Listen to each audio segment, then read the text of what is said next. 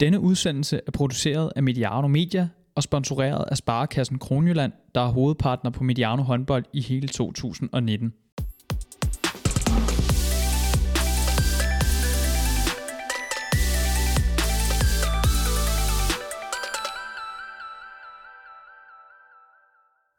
Der er spillet tre runder i slutspillet, og vi har fået sat navn på den ene af de fire semifinalister. De kommer fra GOG, men hvem der skal gøre dem selskab, det vil de kommende runder vise. Du har tændt for Mediano håndbold, hvor vi i dag snakker både slut og øh, kvalifikationsspil i Herreligaen, og så skal vi også lige vende dem med, med fløjterne. Det har vi for vane at gøre i den her sport, så vi, vi vender lige øh, dommerne også. Øh, mit navn er Emil Halkier, velkommen til, og tak fordi du lytter med. Dagens panel består af en mand, der sidder med sin mobiltelefon i skødet. Jesper Fredin, cheftræner for Højs Første Division. Så her, velkommen til Jesper. Tak skal du have. Ingen booster i dag? Nej, jeg var ordentligt skuffet. Øh, jeg havde faktisk forventet, at der stod en booster klar øh, til mig, så jeg tog ikke en med hjemmefra i dag. Så øh, det gjorde der ikke. Ja, der, jeg ved ikke, om det er fordi, de har optaget fodboldministeriet herinde, og der er så dårlig stemning herinde i studiet. Det, det, de plejer jo virkelig at excellere i dårlig stemning, men jeg kan godt mærke, at den, den er hård i dag. Altså, der skal, vi skal, jeg ved ikke, hvad vi skal gøre for at få bankerne godt humør ind i det her program her. Nej, men det starter jo også skidt med, at du, øh, du klokker lidt i teknikken sidste gang, så vi misser de første 20 minutter. Hvor jeg jo ellers mener, der kommer guldkorn øh, til højre og venstre, både fra, øh, for Oliver og for jeg. Øh, så nej, øh, egentlig i bund og grund ikke så alt tilfreds. Nej, jeg, jeg må nok hellere få sagt sorry. Øh, det er aldrig sket før. Og nu taler jeg lige med Sture, der har arbejdet for Mediano et par år, han har kun oplevet det en gang. Han har efterhånden en, en del øh, podcast under bæltet, så øh, vi beklager og har testet lyden inden i dag, og øh, føler os overbevist om, at det sker ikke igen. Øh, nu sagde du Oliver, han sidder her selvfølgelig også, Oliver Jørgensen, håndbold. Spiller og træner i TK, talenttræner i HØ under DHF, intet nyt under solen der. Jo, det er faktisk ikke helt rigtigt, det du siger. Nå, hvad så? Uh, jeg træner uh, ikke i TK længere. Nej, hvad så? Hvad er der sket? Uh, jeg træner i Thomas Ringsted. Oh, breaking news. Hvad, hvad skal du træne der? Jeg skal træne U15, dreng. Det skulle jeg også bare sagt til dig inden, så jeg ikke uh, skulle stå og forsvare det sådan her nu. Men, uh, Nej, men det, hvad, er det noget nyt, det er lige kommet i stand nu her? Eller? Ja, det, ja, det er kommet i stand for en måneds tid siden, men jeg startede her uh, fra 1. maj. Spændende. Ja, det glæder jeg mig til. Og så skal vi lige vende os til at kalde det U15-dreng også. Ja, det hedder det også. Nu skyder overgangene til ulige. Øhm, hvordan går I ellers, så har det, Jesper? Du, øh... Jeg har det glimrende, tak. Jeg vil bare lige pointere, at uh, sidste gang teknikken, i dag ingen booster, du heller ikke særlig opdateret på, Oliver. Det kører altså ikke uh, helt for dig, Emil. Det Ej, ikke. Men jeg, øh, jeg er måske lidt undskyld. Jeg kom hjem klokken 02.30 i nat fra Kroatien. Øh, sådan en dejlig lang øh, flyv. Jamen, det, det forlyder sig jo også rundt i, øh, i internationale medier, at du er øh, håndboldens svar på øh, Mitch Buchanan, øh, og gør dig godt gældende rundt omkring i, øh, i de europæiske lande øh, på strandene. Så, øh. Ja, jamen, øh, vi fik os en, øh, en anden plads dernede, og så snakker vi ikke mere om det. øh, Oliver, har du fået delt, øh, det er jo fredag i dag, Fridays Vintage Team, har du jeg fået delt det? Jeg har lagt det op, og øh, i dag blev det Vium Sovnfri af nu 96-97. Var det dem med bølgetrøjerne, som Gren kaldte dem? Nej, det tror jeg faktisk ikke, det var. Nu har jeg har kun fået set et enkelt billede, men det var vist bare plain hvid, tror jeg, de spillede i. For, lad os lige få nogle navne på bordet, fordi det er jo, det er jo nogle legender. Ja, men jeg måtte jo ringe til min gamle træner, Peter Broen, for ligesom at blive helt opdateret på, så jeg ikke glemte nogen. Og det var jo vanvittigt hold med Ian Marco Fogh, Peter Nørklit i kassen, mm. øh, ja, Jeppe Havgaard, Claus Broen, Peter Broen, øh, Jannik Sækker, øh, Jeppe Sigfusson. Det var klassespiller over hele linjen. Det, det er sgu en sjov leg, du har fundet på der. Det må jeg glæde mig til hver fredag, når du lige øh, graver et eller andet frem. Er det sådan noget Twitter? Øh, noget? Ja, det, vi skal lige have Fredin med på Twitter på ja, et tidspunkt. Det, det, ja, det må vi gøre. ikke så meget i. Eller, det er du ved at have fået styr på truppen til næste sæson egentlig? Ja, det hjælper på det. Vi mangler lige et par, et par positioner, hvor vi, hvor vi er godt på vej med nogle gode snakke, og forventer egentlig, at vi har, vi har det sidste på plads i udgangen af næste uge. Så der er, no, der er nogle meldinger på vej fra, fra høj, kan jeg fornemme? Ja, men hvornår vi sådan lige øh, offentligt går i luft med dem, det, det skal jeg ikke kunne afgøre. Men vi forventer i hvert fald at have, have en, en slagkraftig øh, trup på plads øh, sådan, øh, inden for den nærmeste fremtid. Så du er helt øh, rolig, trods øh, ingen booster i dag, så helt... Øh, ja, meget rolig. Meget rolig. Øhm, vi skal selvfølgelig dykke ned i de her to øh, slutspilspuljer, og det her kvalifikationsspil. Nu det er jo ikke mange minutter af det, man får lov til at se øh, i det bedste sendetid, men det kommer forhåbentlig, når det begynder at blive lidt mere afgørende. Det gør det jo også nu her. Øh, men først så synes jeg, at vi skal vende øh, blikket mod dem med fløjterne. Det er jo også noget, der har været øh, debatteret i, i løbet af ugen, øh, blandt andet på TV2. De har haft det her sendt det her glimrende kontraprogram øh, forleden øh, omkring dommerne. Øh, og der var blandt andet, jeg ved ikke, om man skal kalde det kritik, men det er i hvert fald, det er blevet påtalt, at øh, niveauet øh, blandt dommerparerne, det, det, det svinger for meget. Det er i hvert fald noget, som, som spillerne selv fra nogle af topklubberne har været ude og ytre, både på, på dame- og, øh, og på herresiden. Øh, han, øh, Michael Knudsen sagde blandt andet det her med, at det er jo faktisk på dagsordenen nu, hvilke dommer man har i de, i de gældende kampe. Øh, Jesper, dommerne, svinger de for meget niveau? Der er i hvert fald øh, der er stor niveauforskel. Om det svinger for meget, det synes jeg er, er svært at afgøre. Men, øh, men der er stor niveauforskel. Hvis man sådan drager sådan en pendant til, øh, så, er, så er Aalborg jo også øh, væsentligt dygtigere end eksempelvis til MS Ringsted. Så, øh, så det ville også være mærkeligt, hvis alle dommerne havde samme niveau. Så der skal være topdommer, der skal være i gåsøjne almindelige dommer. Øh, og niveauforskellen vil altid være der. Enig, Oliver? Øh, ja, både og. Øh, jeg mener jo ikke, at det største problem, det er nødvendigvis dommernes øh, niveau, for det synes jeg egentlig er ganske okay her hjemme i, i Danmark. Det er mere øh, det, som Michael Knudsen også pointerer med, at der er forskel på, hvilken linje de forskellige dommer ligger. Øh, og når der er det, øh, så bliver dommerne jo et tema allerede inden kampen er gået i gang, og det synes jeg jo er problematisk. Det, jeg synes også, det er lidt sjovt, fordi nu drager jeg bare en parallel til den snak, jeg havde med Kasper Mortensen nede i Barcelona, hvor de jo faktisk i stedet forbereder sig på, på dommerne også. Altså det, det er også en, en del af deres forberedelse sådan, regelmæssigt hver gang, hvilke dommer har vi. Så der, så er det, der, der er det en fast del af det. Øhm, Jesper, er det svært, det her med, når linjerne er, er forskellige? Er det så svært at navigere i, både som træner og spiller, eller hvad? I hvert fald, hvis man ikke er forberedt på det. Altså, hvis vi gør nogle forestillinger inden om, at vi har nogenlunde billede af, hvor vi, øh, hvor vi skal hen af, hvor meget bliver der accepteret på ydersiderne, øh, hvor meget er der på stregspilsituationerne øh, i forhold til udvisninger, antallet af udvisninger, øh, hvor meget skal vi spille over undertal, øh, de ting der, så, øh, så, så kan man ligesom forberede sig på, hvad man kommer til at møde. Men det er bare super øh, irriterende og ærgerligt, at det skal fylde noget, også i, øh, i træningslokalet ugen op til.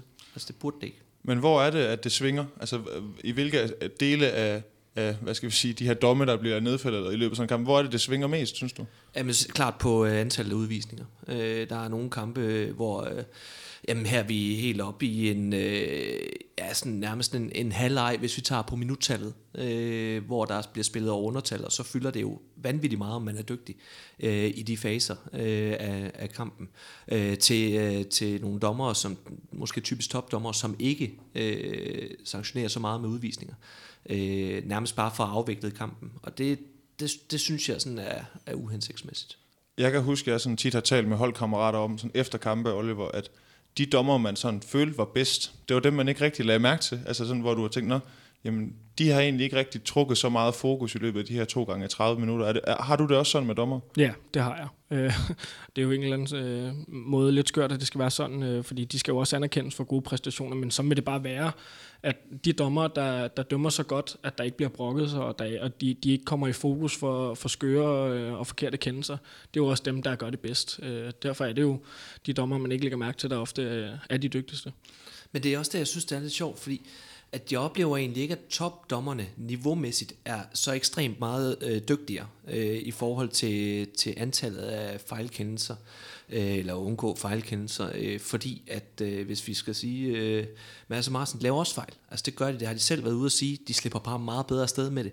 Øh, et godt eksempel var øh, fra kampen den anden dag, hvor øh, vi har en yderside situation, Øh, og der bliver scoret et mål, hvor øh, jeg tror, det er Mads, der kommer rigtig fint omkring det, ved at sige til øh, Sebastian Fransen, tror jeg det var, den troede 5 minutter 2, den der. Og så laver lidt sjov med, at han får sat ham i et lidt dårligt lys. Øh, og så får de ellers sagt et eller andet, øh, man lige hører i udgangen med, at han var vist nede i forvejen, og så var han dækket ind under det. Men havde det ikke været øh, Mads og Martin, der havde stået med den og kunne med en lille smule humor øh, Øh, slippe sig fri af den, jamen så havde øh, træner og spillere øh, jo nok øh, reageret på en lidt anden måde. Så det er som om, at de får lov til at, øh, at slippe lidt bedre igennem med deres fejl, fordi at de har fået det her prædikat som de bedste dommerpar. Og de er i min optik det bedste dommerpar. Men de laver også fejl. Så, så igen, i forhold til, til niveauforskellen, øh, så tror jeg ikke, den er så stor. Jeg tror, det handler om måden, man kommer igennem på, og, og kommunikerer på især. Vi er vi er gode til at fortælle, når vi synes, dommerne er dårlige, men er vi også gode nok til at rose dem, Jesper? Altså, når, når, vi, når de har leveret en god præstation, altså vi, vi taler jo tit om, øh, når spillere laver, leverer en god kamp, øh, har 10 mål, øh, 5 assist, altså, så roser vi ham til skyerne. Er vi lige så gode til at gøre det med dommerne? Nej, men det er jo igen sådan lidt tilbage til, som du siger, at de gode dommerpræstationer, der ligger vi ikke så meget mærke til dem. Øh, det er, jeg synes, øh, i kommentatorboksen på tv-kampe, synes jeg, øh, det, det er blevet et, et bedre tema, øh, og, øh, og rose øh, dommerne for gode præstationer undervejs i kampen, men der er ingen tvivl om, at de kommer jo klart mest i fokus, når det er, at der, der sker et eller andet, øh, som, som man mener, der er forkert. Det er der, de store... Øh, øh, udskejelser fra, fra spillerne kommer de store reaktioner og følelser. Det er, når man føler, at man bliver bortdømt. Øh, og det er jo også lidt af en pendant til, til indledningen på sæsonen, hvor det virkelig var i fokus, at man ikke længere måtte bokse. Øh, det, det, tror jeg, øh, det tror jeg, alle har, har glemt nu. Men er det ikke, øh, Oliver, som regel, som det er i løbet af en sæson, så er der nogle fokusområder. Vi ser det også til slutrunder. Øh, nu er det den her hånd på hoften på fløjten, når de går. Øh, så har vi lige et, et gruppespil, hvor at så, får der bare, så får alle bare udvisninger på det, og så så rammer vi nogle normal tilstand i løbet af sådan en turnering, eller i løbet af sådan et, et grundspil. Jo, og det, øh, det har også tidligere været de her skub på ydersiden, så har det været det her med effekten, når du takler en, der er i luften, og det stikker altid fuldstændig af i starten, når der kommer de her øh, nye fokuspunkter for dommerne, fordi spillerne når slet ikke ret ind i forhold til, til hvad dommerne har snakket om inden, og så øh, vælter det ud med udvisninger eller, eller kendelser, der ikke vil være kommet normalt. Øh, men det plejer jo at rette sig ind sådan stille og roligt hen over en sæson, øh, og så snakker man ikke så meget mere om det. I forhold til det, øh, Fridin sagde før, så vil jeg også sige, rosen til dommeren, nej, den kommer måske ikke så meget i medier og, og, og håndboldfolk, men så kommer den jo indenfra. Altså man kan sige, når de gør det godt, så får de jo flere af de store kampe, altså, og det er jo også naturligt nok, at rosen skal komme indenfra, den skal jo komme med dem, der skal bedømme den. Øh, øh, og så må de jo stige eller falde i, i grad, altså hvordan de gør det øh, på den måde. Vi er jo også, øh, Jesper, vi er kommet tættere på dommerne, eller i hvert fald de dommer, der tillader, at, øh, at TV2 øh, smækker et sæt mikrofoner på dem. Øh, så kommer vi jo helt ind i maskinrummet og, og får også lov til, at nu snakker du omkring Mads og Martin, den her kommunikationsdel, som de får rigtig meget ros for. Øh, så er det vel også blevet sværere at være dommer, fordi man både øh, har spillernes opmærksomhed, men nu er der lige pludselig også de her rigtig mange mennesker, der sidder udenfor, får et indblik i det, ikke? Altså, det, det er vel ikke blevet nemmere at være dommer, tænker jeg? Nej, altså med en mikrofon på, så blotter du dig også, øh, så hvis man øh, fremstår usikker og skal have afdækket nogle ting øh, med, sin, øh, med sin meddommer, øh, Øh, så kan det godt kaste usikkerhed af sig, og det er jo også bare med til, at man øh, som øh, aktør og træner, og særligt øh, hjemme i sofaerne, i stuerne, øh, kan opleve, at, at, at der måske ikke er den sikkerhed i det, som, som der skulle være, men det vil også være mærkeligt, hvis man må sikker på samtlige kendelser. Så det, øh, jeg synes, det, det er modigt. Jeg synes, det er fint, at der kommer et, øh, et større indblik i det, men det gør ikke jobbet nemmere, nærmere tværtimod. Ja, altså som produkt, så er det jo pisse fedt, altså at sidde hjemme bag sofaen og høre, og det er jo altid sjovt. Sidder du hjemme bag sofaen, at du er simpelthen så spændt, at du sidder... Tit, i ja. specielt slutminutterne, ja. så, så gemmer jeg gerne bag en, øh, en pude. Nej, øh, så synes jeg, det er, jo, det er jo super sjovt at høre, hvad der foregår øh, spillere, træner og dommer imellem. Øh, men jeg kan godt følge nogle af dem, der siger, at det kan være et problem i forhold til kommunikationen øh, at man bliver nødt til at simpelthen lægge låg på sig selv, øh, både fra dommerens side, men også for træner og spillerne, fordi man ved, der er den her mikrofon på. Øhm, så jeg, er sådan, jeg, jeg synes både, der er for og imod øh, det her med, at man kan høre, hvad, hvordan kommunika- kommunikationen er. Men sådan generelt set, så synes jeg jo egentlig også, at det er rigtig dejligt, at, at dommer og trænere øh, dommer og aktør er, er kommet tættere på hinanden. Jeg synes særligt det her øh, arbejde mellem træner og, og dommer øh, er, kommet, øh, er kommet rigtig tæt. Der bliver, øh, der bliver ofte lagt øh, nogle videoer øh, op øh, til os trænere, som vi kan gå ind og kigge lidt på, øh, så vi har en større forståelse af, hvorfor der bliver fløjtet noget i øh, forskellige situationer. Og det, er, det synes jeg er et fremragende initiativ, godt værktøj, man kan bruge, hvis man skal have en, en, en større forståelse som træner for, hvorfor der egentlig bliver fløjtet, som der bliver fløjtet. Fordi ofte så er det jo verdensbilleder. Øh, at det er vidt forskelligt fra en træners synspunkt, fra en dommers synspunkt, vinklerne af de her ting. Så hvis vi kan komme en lille smule nærmere hinanden med at have det samme verdensbillede, så tror jeg også på, at, at der vil være en større forståelse for øh, afviklingen af kampene. Hvis vi snakker, hvis vi snakker linje, nu har du øh, i år været træner i første division. Øh, linjen herhjemme, altså nu ser du, du er også en del ligakampe øhm, er den for blød, eller, eller er den tilpas, eller hvad, hvad synes du om sådan den linje, der er lige nu i de, danske, de bedste danske herrerækker? Jeg tror, det, det er svært at sige nu i min egen kampe i, i første division, der, der er selvfølgelig forskel på, øh, hvor meget vi må gå til den kontra, hvor meget øh, liga-holdene øh, øh må gå til den. Så der vil der altid være et spænd. Der er væsentligt større fysik i, i håndboldligaen, end der er i første division. Dertil så tror jeg også, der er et stort spring fra øh, med fysikken på, hvis vi kigger øh, generelt set på håndboldligaen, og så går i de europæiske turneringer, øh, så er der jo væsentligt mere fysik der, så, så der bliver øh, linjen måske også nødt til, altså hvis vi skulle have samme linje i de internationale turneringer, som, øh, som der er i, øh, i de nationale herhjemme, jamen, så vil der jo være øh, endnu flere udvisninger, end, end vi har i forvejen, og det synes jeg, det vil være, det vil være rigtig skidt. Øh, så, så om linjen den er for blød, ja, det er den muligvis, men igen, så er det jo balancen mellem, man skal passe på spillerne, øh, og jeg tror ikke, at alle øh, spillere i håndboldligaen, de er så modstandsdygtige, øh, som de er i internationale turneringer. Der, der er nogle flere kilo, de er, de er måske lidt dygtigere til at, til at tage fra, øh, når der kommer de her, øh, de her hårde taklinger, end eksempelvis nogle af de små folk. Oliver, noget af det, som, som bliver nævnt, øh, det, det er det her med det her, hvad skal vi sige, niveausving, der er, eller det her med, at man er nødt til at forberede sig på de enkelte dommer. Er det overhovedet muligt at gøre noget ved det, som, som vi også snakker om her i starten, at altså, der er jo også en håndboldliga, hvor der er 14 hold, der ikke er lige gode. Altså, er det, er det ikke også svært at, at undgå, at der er nogle udsving? Jo, og jeg synes slet ikke, det skal være et tema. Altså, jeg synes slet ikke, vi skal snakke om, om hvorvidt øh, dommerne øh, er lige gode alle sammen, og vi kan ikke alle sammen være, skal fløjte internationalt, øh, de danske dommer. Øh, jeg synes jo, og det er jo det, vi snakker om hver eneste gang, det der med, at vi, vi er altså en del af en, en sportsgren, hvor at dommerne skal tage hånd om en masse vurderingssituationer. Og der er det bare individuelt nogle gange, om du ser et straffekast, eller om du ser øh, en mas, for eksempel, eller er der kun frikast. Øhm, og, og der må vi bare prøve at skabe så godt et miljø for de her dommer, øh, så vi kan nå en nogenlunde lige linje. Øh, jeg, jeg jeg har rigtig svært ved at se, at, øh, at vi skal nå hen til et eller andet sted, hvor vi snakker om, at øh, vi har en liga med 10 dommerpar, der gør det lige godt. Altså, det tror jeg ikke, det kommer aldrig til at ske. Vi skal jo også huske, Jesper, at øh, håndboldspillerne, håndboldspillere generelt, øh, og især i topklubben, de er jo også privilegerede. De lever jo et fedt liv, og lever af det, de synes et eller andet sted måske er lidt en hobby. Ikke? Øh, det er ikke helt de samme vilkår, dommerne har. Det er trods alt øh, knap så, knap så vel, øh, velbetalt. Øh, så der er vel også noget i det, at, at det skal vi også huske, når vi ligesom bedømmer de her dommer, at det er jo ikke et fuldtidsjob, i hvert fald ikke herhjemme. Nej, lige præcis. Og jeg synes egentlig, Bjarne Munk i øh, Kontra fik, øh, fik belyst rigtig fint, at der, der kom et, øh, et, øh, et step op i forhold til øh, det med dommerne. Øh, det skal være fire timer før, så de har mulighed for at hvile. Der er nogle, nogle forhold, der gør, at de skal være så friske som muligt. Men nej, de er ikke, øh, de er ikke fuldtids øh, professionelle, øh, som man ser i, i andre sportsgrene. Og det vil også klart øh, gøre deres øh, arbejde væsentligt nemmere, hvis det var, at de var fuldstændig friske og ikke havde været på arbejde i syv timer eller fem timer inden øh, en hektisk håndboldkamp. Så det, øh, det synes jeg siger sig selv, at, øh, at, at det er next step i forhold til dommer. Nu prøver vi med en masse forskellige redskaber øh, i forhold med, øh, til videoproof øh, for eksempel, og, og, og lette deres arbejde. Det synes jeg måske ikke helt altid, det gør. Jeg synes måske, det gør det lidt vanskeligere øh, for dem i nogle situationer. Men, øh, men det, det synes jeg klart er next step, at vi kan få, øh, få dem gjort mere professionelle, øh, så de har det at fokusere på og koncentrere sig om bedre tid til at evaluere deres kampe. Øh, vi hørte også lidt omkring forberedelsen til kampene. Øh, skal de selvfølgelig også igennem, sådan, så de kan levere øh, på højst muligt niveau. Og netop det her videoproof, det er også noget, vi lige skal, vi lige skal vende her øh, lidt senere. Øhm, der var jo også, øh, det kunne jeg jo både se i der kontra, men også øh, læse her til morgen på, på TV2 Sport, det her forslag med, at øh, vi kan godt lide at, at, at kigge lidt til amerikansk sport og kigge til eksempelvis NBA.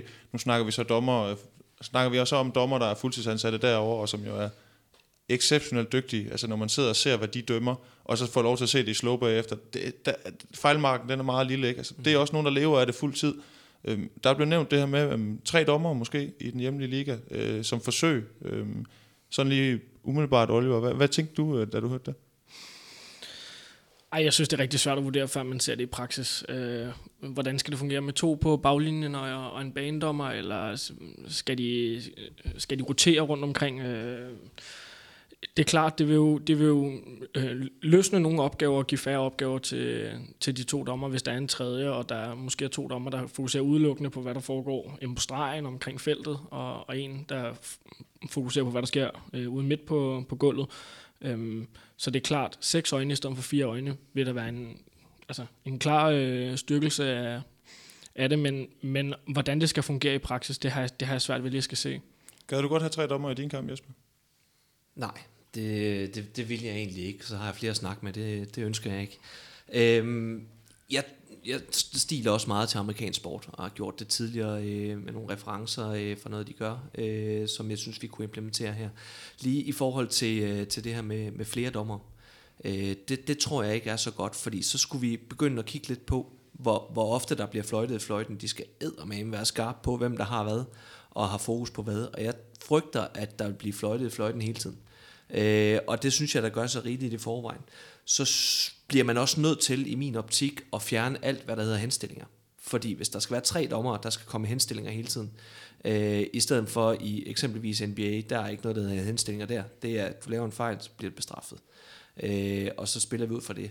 Øh, så skulle vi fjerne alt, hvad der hedder henstillinger, og det vil også tage en del af kommunikationen væk, som øh, jeg kunne forstå på, øh, på Mads øh, Hansen, at, øh, at han var rigtig, rigtig glad for i sit væv, og følte, at han kunne afvikle kampen meget bedre, fordi han havde lov til at kommunikere. Men hvis der skal være tre dommere, der skal lave henstillinger på skift, så vil vi få en meget, meget dårlig kampafvikling i min verden. Så du heller ikke til det her, øh, nu er det også noget, Erik Veje har været ude omkring og, og snakket lidt om. Han er jo blevet influencer forresten. Han skriver jo en statusopdatering på Facebook, og så bliver det jo lige pludselig talk of the town. Øh, Men det fortæller måske også meget godt, hvilken øh, position Erik han har i dansk håndbold. Men den her nul-tolerance ting, det, så det er måske ikke den vej, du, du tænker, vi skal gå så, eller hvad? Eller kan det noget, måske? Det vil i hvert fald lette øh, meget for mange. Men jeg frygter også, at, at det måske giver, øh, fjerner noget af naven øh, i, øh, i håndboldspillet. Og det er noget af det, jeg også føler, der er med til at sælge produktet. Øh, jeg tror, der er rigtig mange hjemme i stuerne, som, øh, som, som har altså det, jeg havde elskeforhold til, når der kommer fejlkendelser, når der kommer øh, lidt for meget diskussion, og træneren er op og køre, og nu får han advarsel, og så kan man lige være enig med det og sige, det var også på tid, og alt det her. Ikke? Øh, så jeg tror, det vil, det vil give noget ro til arbejdsbetingelserne, men det vil også fjerne noget af, af nerven i produktet.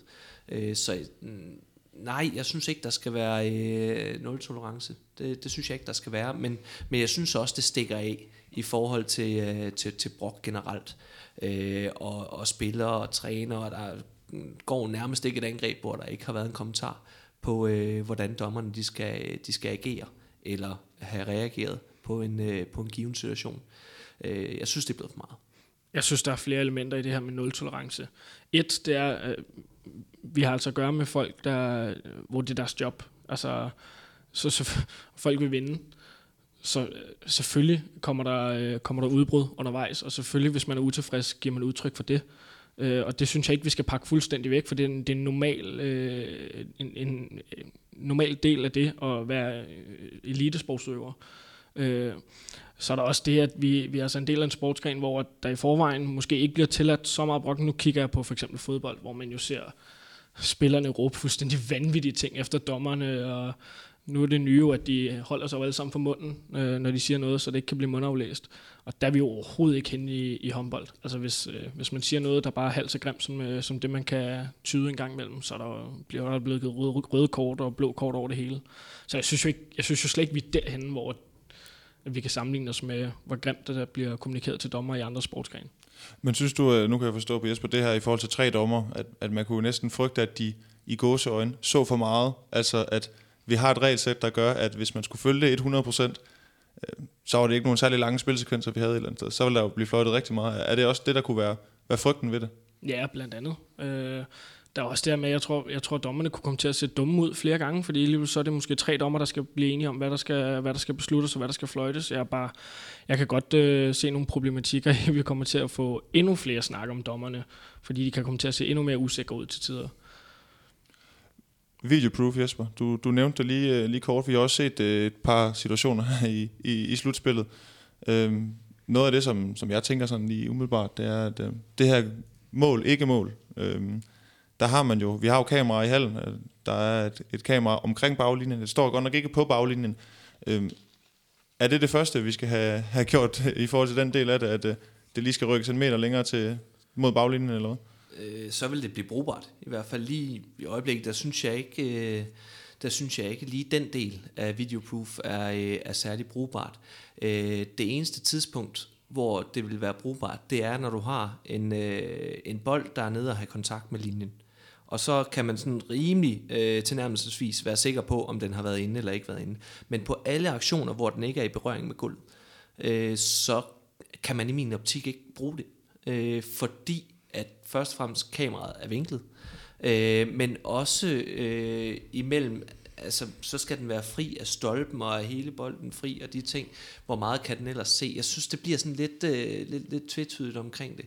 Øh, så lige, lige på, øh, på, på den del, der, øh, der er jeg ikke så glad for, øh, for videoproof. Det var jo et, jeg tror det var øh, Anders Thomsen, øh, som er øh, assistenttræner for Lemvi, bliver kommende cheftræner for Lemvi, øh, Tyborg håndbold, som lavede en, øh, en, en, hvad kan man sige, en rekonstruktion af øh, en episode, øh, hvor bolden var i luften, øh, og den blev fløjtet inden, og øh, hvor han så vinkler kameraet, øh, som den var i, øh, i øh, kampen i en given situation, og så lige retter kameraet ind, hvor man så kan se, at den er ret langt fra at være inde. Jeg siger ikke, at, øh, at den med 100% sikkerhed øh, ikke var inde den bold der, men det er meget, meget sandsynligt, at den i hvert fald øh, ikke var fri af linjen. Så meget øh, kan jeg i hvert fald sige. Og, og det, det øh, synes jeg bare bliver problematisk så, at, at der at videoproof skal være det af, den afgørende faktor, når den ikke øh, bevisligt øh, kan bruges. Så det er det, der er sådan kogt ind til en Oliver. Det er det, der er udfordringen, i hvert fald lige nu, i forhold til de her mål, ikke mål-situationer. Det er simpelthen, at jamen, den vinkel, som vi har arbejdet ud fra, den, den, det er ikke, den, den giver egentlig ikke rigtig nogen sandhed. Den giver egentlig måske kun mere tvivl omkring, bold var inde eller ej.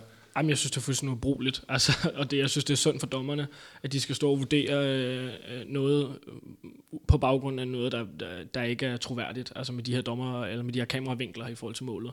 Og det, det er jo ikke fair for dem, at de skal stå på mål for, for en kendelse, som de ikke engang selv kan, på baggrund af noget videoproof, fortælle om er sandt eller ej. Altså, det, det er jo hverken fair for dem eller for spillerne. Men det, der, det bliver nemlig gætværk der, ja. og så skal du gætte på, var den inde, var den ikke inde, fordi der er ikke noget, der er bevisligt øh, afgør, øh, om bolden er inde. Og der, der er jeg sådan meget over i, øh, også vi har haft nogle, øh, nogle episoder, øh, synes jeg, jeg har set, så øh, hvis det er forkert, så er der nogen, der må komme efter mig.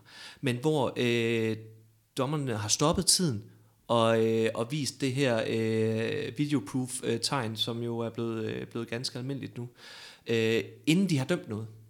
Og det er vanskeligt i min verden, fordi så har vi ikke noget at forholde os til. Øh, så jeg tror på, hvis det her videoproof, det skal, det skal virke, det skal blive et øh, rigtig godt redskab, optimeres, så tror jeg, det er rigtig, rigtig vigtigt, at dommerne starter med at dømme noget. Og så derfra, så kan vi så kigge på, jamen er der noget, der direkte bevisligt øh, mod, øh, hvad kan man sige, omstøder dommen, så kan man bruge det. Fordi hvis man ikke har dømt noget inden, så skal du på baggrund af nogle billeder, som ikke har særlig høj kvalitet, øh, som vi lige har nævnt i mål, ikke mål, eller vinklen var dårlig i forhold til, blev han ramt i ansigtet, blev han ikke ramt i ansigtet, og så skal du ud fra det dømme noget. Det, det synes jeg ikke, man kan. Så jeg synes, man skal starte med, døm noget, stop tiden, gå ud og se på, var det egentlig sådan, det var, og så kan vi tage den derfra. Og det er så der, hvor jeg igen vil kaste det her challenge-system op, i stedet for, øh, i stedet for at vi hele tiden skal ud og se videoer og de her ting, så er det egentlig op til træneren at sige, prøv at, den her, den er jeg 100% sikker på, så jeg lægger en challenge. Hvis jeg har ret, så får jeg den tilbage igen. Challenge-system, Oliver? Kan det ja, men, ja, men det har jeg også tidligere sagt, også da vi har haft uh, hersken herinde. Jeg kan jo godt lide challenge-systemet. Også lige nøjagtigt, fordi øh, så er det ikke dommerne, der hele tiden skal vurdere, er det noget, vi skal ud og kigge på eller ej. Så, er det, så kan trænerne øh, som får lov til at vurdere, jamen er det, er det en kendelse, jeg er utilfreds med nok til, at jeg vil, jeg vil, jeg vil challenge den. Og, øh, og så tror jeg måske kun, at vi får en enkelt eller to situationer i løbet af en kamp. Øh, fordi hvis der har været en kendelse, som, som der ikke er nogen, der er utilfredse med, hvorfor skal vi så, hvorfor skal vi så ud og se, om det er rigtigt eller forkert? Lad spillet køre. Så lad da i stedet for uh, trænerne bestemme, hvornår vi skal, vi skal ud og kigge på det. Og det er vel også lidt tilbage til den her med de, de bedste dommer, i hvert fald det vi taler om, det er dem, man ikke rigtig lægger mærke til. Så hvis, der, hvis man ser, at alle spillere løber i den retning, jamen okay, så er der nok ikke nogen, der bliver sure, hvis vi, hvis vi bare lader spillet køre den vej. Men Jesper, det handler vel også om, at vi skal gøre det så nemt som muligt at være dommer. Mm. Altså vi skal fjerne så mange af de her opgaver fra deres skuldre, som vi kan. Øhm, og, og det kan jeg fornemme, at det gør vi ikke lige nu, eller hvad? Nej, altså også igen, så øh, selvom der var kommet de her ni punkter, så har jeg jo flere gange oplevet, at, at, øh, at spillerne i hvert fald ikke er med på, hvad det er, der kan bruges videoproof til. Øh, hvad der ikke kan i starten, øh, der stod de jo alle sammen og lavede vinduet øh, til dommerne, fordi de ville alle sammen have set, øh, set kendelserne igennem. Øh, og det, det var selvfølgelig heller ikke så heldigt, men alting har jo også sin, øh, sin, sin igangsættelse og, og sin dåb. Man skal selvfølgelig lige lære, øh, hvordan det er, man skal bruge det. Og det tror jeg også bare er en del af det her øh, med, at hvornår kan vi bruge det? Husk nu at have dømt noget inden, så vi har noget at forholde os til, øh, før det sådan for alvor bliver et godt redskab. Jeg synes i bund og grund, er det rigtig fint, men jeg synes også bare, der er for meget, altså der er for mange spilstop igen, der er for meget videokiggeri, og der ryger vi også i højere grad over til igen amerikanske standarder. Altså det næste bliver vel, at vi har to og et halvt minutters timeout, så vi kan nå at reklamere for vores sponsorer. Øh, og det er jo heller ikke godt for produktet. Amerikansk fodbold, der er jo mere spildtid, end der er effektiv spilletid. Øh, så så det, det er jo heller ikke en vej, vi skal gå. Vi skal jo stadigvæk have afviklet kampen. Og det tror jeg, Challenge det kunne hjælpe lidt på, så vi ikke øh, har... Øh, så meget øh, videokiggeri. Det skal lige siges, jeg synes ikke, det har været, øh, været for meget endnu. Men jeg kan godt frygte, at når det bliver øh, en større del af det, jamen så, så ser vi mere og mere ud på skærmen derude. Men Oliver, udfordringen lige nu er vel også, at hvis vi nu sammenligner med fodbold eksempelvis, hvor der er, ikke, der er ikke 100 gange så mange kameraer, men der er rigtig mange kameraer til sådan en Champions League-kamp. Ikke? Og selv der, der kan dommerne have svært ved at se, var bolden inde eller ej, eller var der hånd på, og så sammenligner vi så med den version af videoproof, vi har i håndbold. Altså, så har det vel ikke rigtig gang på jord. Altså, hvis, hvis man selv, selvom man smækker 20 ekstra kameraer ind i den halvdel, så er der jo stadigvæk være tvivl om nogle af situationerne. Så, så, kan vi, så er vi vel lige vidt af vigtigt. Ja, men der er så mange steder, det kan optimeres. Jeg tænker, det først og fremmest har, har noget med økonomi at gøre. Altså, vi er bare ikke et sted øh, i håndbold generelt, men slet ikke i håndbold Danmark, hvor vi, hvor vi har råd til at skal, skal, skal måle os med, med international fodbold på de redskaber, hvor man kan hjælpe dommerne det må vi bare acceptere, det er sådan vilkårene er lige nu. Øh, men det er rigtigt, at vi står i mange situationer, hvor når, man, når de så gør brug af det her videoproof, som er blevet indført, så er der måske øh, i virkeligheden ikke så vanvittigt meget hjælp at hente, fordi kameravinklerne er dårlige, eller kvaliteten ikke er, som den skulle være i et eller andet. Øh, så ja. Og så er der vel også nogle situationer, Jesper, vi har set i løbet af sæsonen, hvor at man kunne have brugt det, og ikke brugt det, og hvor at, øh, det var tydeligt, at der, der var en fejlkendelse. Jeg kan da i hvert fald huske et frikast, i en eller anden meget vigtig kamp i, i bunden af rækken. Det fik så ikke den afgørende betydning i forhold til de to hold, men, men altså igen, det er jo også sådan lidt, øh, hvad skal vi sige, svært øh, for dommerne. Øh. Ja, det er jo der igen, så skal man have kigge på, hvad er det, man kan bruge det til, og hvornår. Fordi det skal jo ikke bare gives fri, fordi så er der endnu flere, der vil stå og råbe øh, på øh, videoproof øh, i kampens afvikling. Øh, så man skal selvfølgelig kigge lidt på og lære af, af sæsonen her. Det har jo været sådan en en, en, en prøveperiode, kan man øh, kalde det, en, en spæde fase, som, som man skal jo hele tiden finde ud af, hvordan kan man bruge det her redskab bedre og bedre. Jeg hører, at, øh, at både dommer og, øh, og træner og øh, aktører, øh, jamen alle sammen er, er godt tilfredse med, at, øh, at, at det er kommet med. Jeg tror bare, vi skal være enige om, øh, hvordan vi leger øh, med det, øh, i stedet for, at, øh, at det, det kaster endnu mere forvirring og frustration af sig. Jeg kan godt lide det her billede, du bruger med prøveperiode, ligesom hvis man køber et eller andet øh, program, og så får man en prøveperiode. Hvis, hvis vi nu siger, at det her videoproof, det var et program, du havde købt en prøveperiode, eller tegnet en prøveperiode på, vil du så forlænge det abonnement, eller, eller hvad, hvad, hvad vil du selv gøre? Ja, så vil jeg give dem god feedback på det. Øh, I forhold til, til nogle af de mangler, det har, hvor man kan skrue lidt øh, de forskellige steder. Øh, så jeg synes, det er et rigtig fint redskab, men vi skal bare huske, at selvom der er videoproof, så gør det ikke, at dommerne ikke laver fejl. Altså det vil de stadigvæk, øh, det vil de stadigvæk gøre, og, øh, og det er jo bare sådan, at når dommeren laver en, øh, en graverende fejl, så øh, får de meget mere ballade end øh, eksempelvis en øh, venstre bak, der skal lave en diagonalbold og kaste den to meter over fløjspilleren. Øh, så er det bare dommeren, der får øh, mest på nakken over at have lavet en, øh, en stor fejl, end, øh, end spillerne gør. Det synes jeg, vi skal huske. Så det er også et eller andet sted, en, vi skal have en dialog omkring, hvordan vi har dialog med dommerne? Altså er det, er det også der, vi skal hen et eller andet sted, og måske en større forståelse for, at det er bare en Goliaths post, den de står med, med de fløjter, der er et eller andet sted? Jamen jeg tror, det er sådan en, lidt en blanding af for, øh, forståelse for øh, det øh, vanskelige værv, de, øh, de har, og den opgave, de skal løse. For det er øh, ikke nemt nu, øh, har jeg dømt et par gange til vores egne træninger, øh, og det vil jeg selv være fri for, fordi jeg er ikke særlig dygtig. Øh, og så er det jo heller ikke helt fair, at jeg for, øh, forventer, at de, øh, at de dømmer fejlfri kampe. Øh, Øh, og det, øh, det gør jeg ikke, men, øh, men det er bare vanskeligt, når man står i afgørende faser, og man føler, der er noget graverende. Øh, og man også efterfølgende går hjem og, øh, og, og evaluerer på det på video, og kan se, at man havde faktisk ret i, øh, i sin antagelse i den givende situation, så skal man bare stadigvæk have forståelse for, at det er mega vanskeligt. De er maks stresset, det er til slut i kampen, givetvis måske også en lille smule trætte, selvom de har bestået løbetesten og sådan nogle ting, så, øh, så kan man bare ikke altid øh, se sig fri for at øh, lave fejl. Jeg tror bare selve virkelighedsbilledet af, øh, hvor meget vi kan tillade os som, øh, som træner og som, øh, som aktør at gå til dommerne. Hvor meget skal der hvor meget skal man tolerere? Og jeg synes, øh, jeg synes det er helt okay, at, øh, at Sebastian Skube øh, får en to minutters udvisning for at ligge og sprælle øh, nede på jorden og tage sig til hovedet, hvor han øh, også i min optik bliver, øh, bliver fejldømt eller bortdømt i situationen. Jamen så ser vi bare ikke øh, nogen øh, fra NBA ligge og rundt nede på jorden, fordi så får de tre dages karantæne eller et eller andet lignende. Så jeg synes, vi skal kigge lidt på, hvor meget vi kan tolerere. Så det er blevet lidt for meget en... Øh, var det Mølgaard, der sagde diskussionsklub, Oliver? Øh, måske? Mm, ja. Ja, det kan godt være, det er det. Og det kan også godt være, at træner og spillere synes, de, de engang imellem skal have, skal have mere at sige, end hvad de burde. Øh, lad os nu bare få afviklet kampene, i stedet for, at øh, vi skal snakke om hver eneste kendelse. Det ville da være rart. Øh, men igen, man kan jo godt forstå det. Altså, man prøver jo så vidt muligt hele tiden at påvirke dommerne, og det er jo blevet en del af spillet. Altså det, det, det, er, jo, det er jo lige så stort taktisk øh, element som, som mange andre ting. Det er det der med, kan du, kan du få peget dommerne hen mod en linje eller en kendelse, du gerne vil have, så er det jo blevet en del af, af det professionelle spil.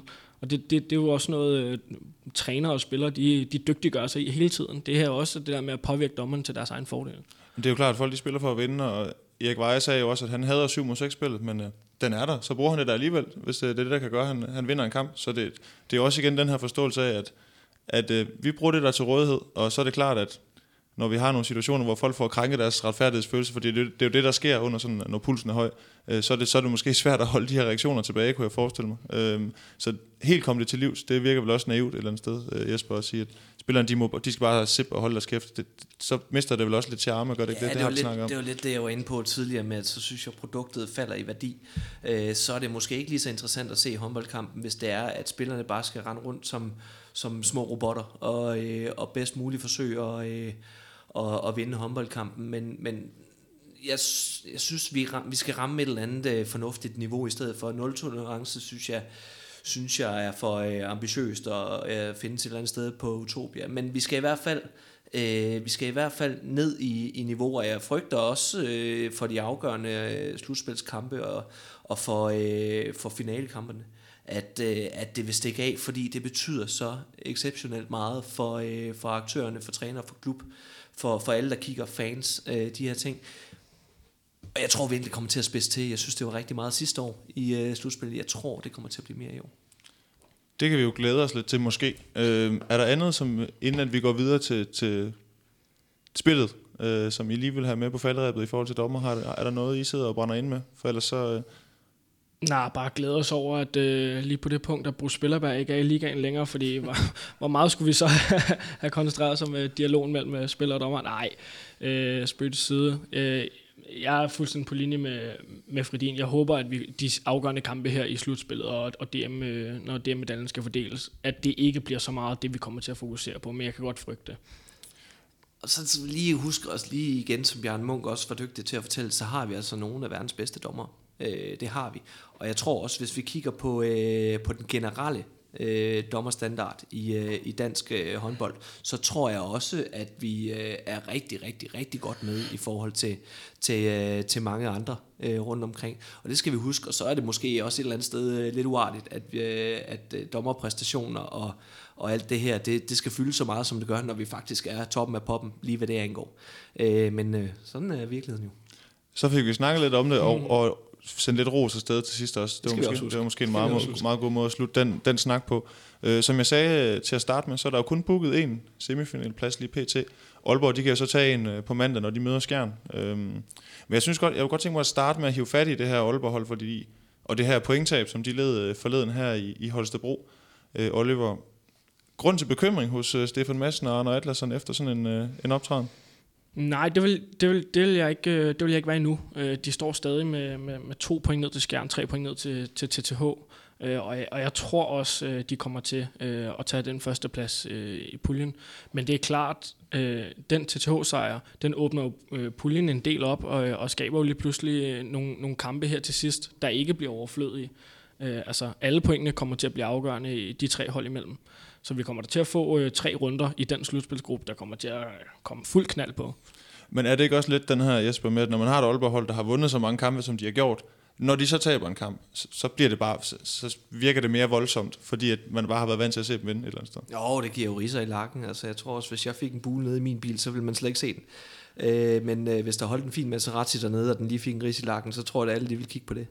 Øh, så det, det sådan, synes jeg sådan giver god mening, men jeg synes, vi skal ikke, øh, vi skal ikke lægge noget i det. Øh, Aalborg har kørt videre i samme spor.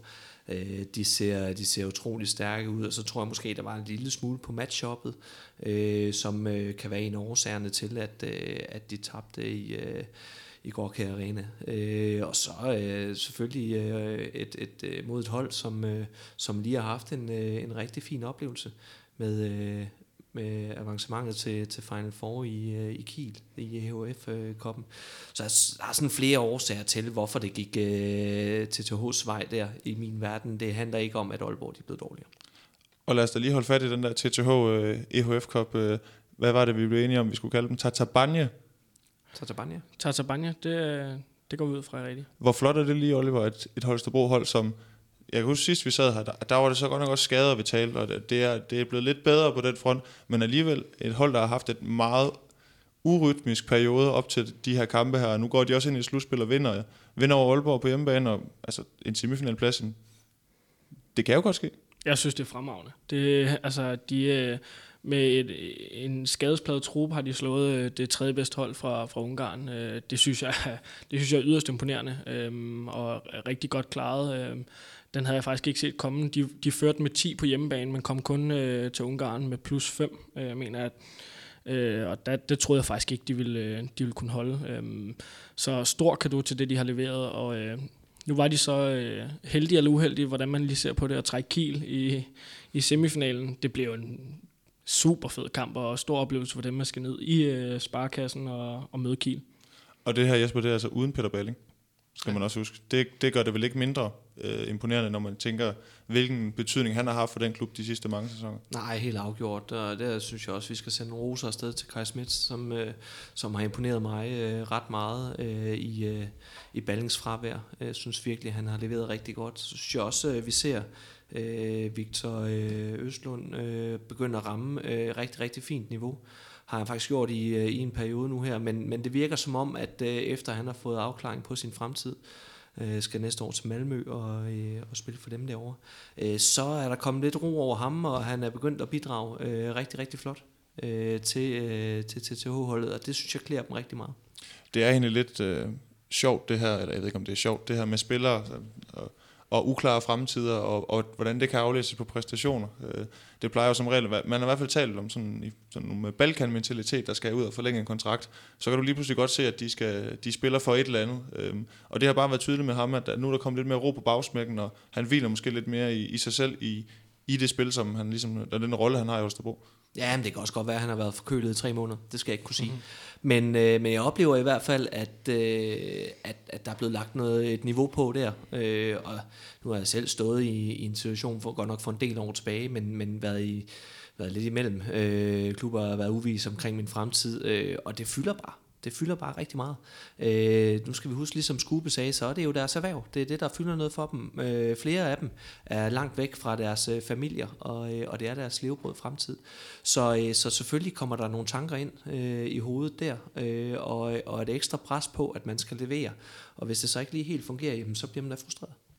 Den her pulje, pulje 1, øh, Aalborg, Skjern, TTH og, og Sønderjyske, øh, nu mindes jeg bare, Jesper, nu må du rette mig, hvis jeg tager fejl, Øh, da vi sad og snakkede sidst, øh, der afskrev du stort set al spænding i de her to slutspilspuljer. Tager helt fejl der?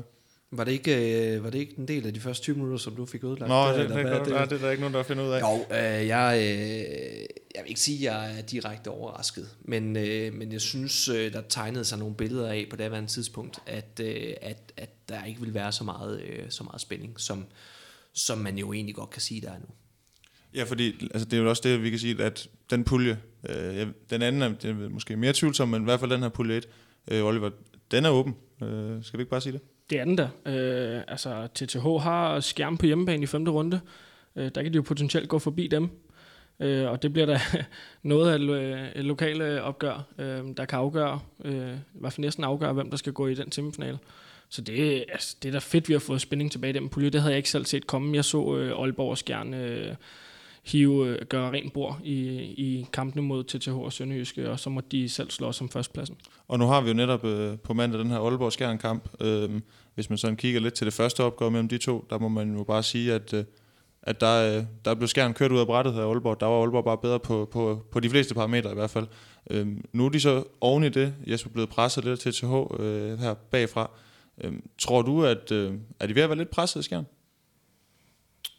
Ikke mere end de var inden. Øh, det, det, det oplever jeg egentlig ikke. Øh, men der er jo ingen tvivl om, at når, når det begynder at spidse til, vi har tre runder tilbage, øh, så, øh, så begynder folk jo godt at kan se, hvor det går henad. Og så er der ikke plads til svipser overhovedet. Og, øh, og jeg tror, at hvis, når man får besøg af Aalborg øh, på hjemmebane godt nok med, og Aalborg de har været så øh, stabile og stærke, som de har været, dog med en lille ris i lakken, øh, som jeg ikke oplever som, som særlig stor, så, øh, så vil jeg da selvfølgelig være lidt bekymret, når man ser på, øh, på øh, TTH, som har leveret rigtig godt øh, de sidste par uger, øh, kan parkere øh, Final Four EHF-koppen øh, øh, indtil, indtil man er færdig med, med slutspillet øh, så de kan have fuld fokus på det igen øh, med opadgående forkurve, så, så vil jeg være nervøs. Det tror jeg også, de er lidt.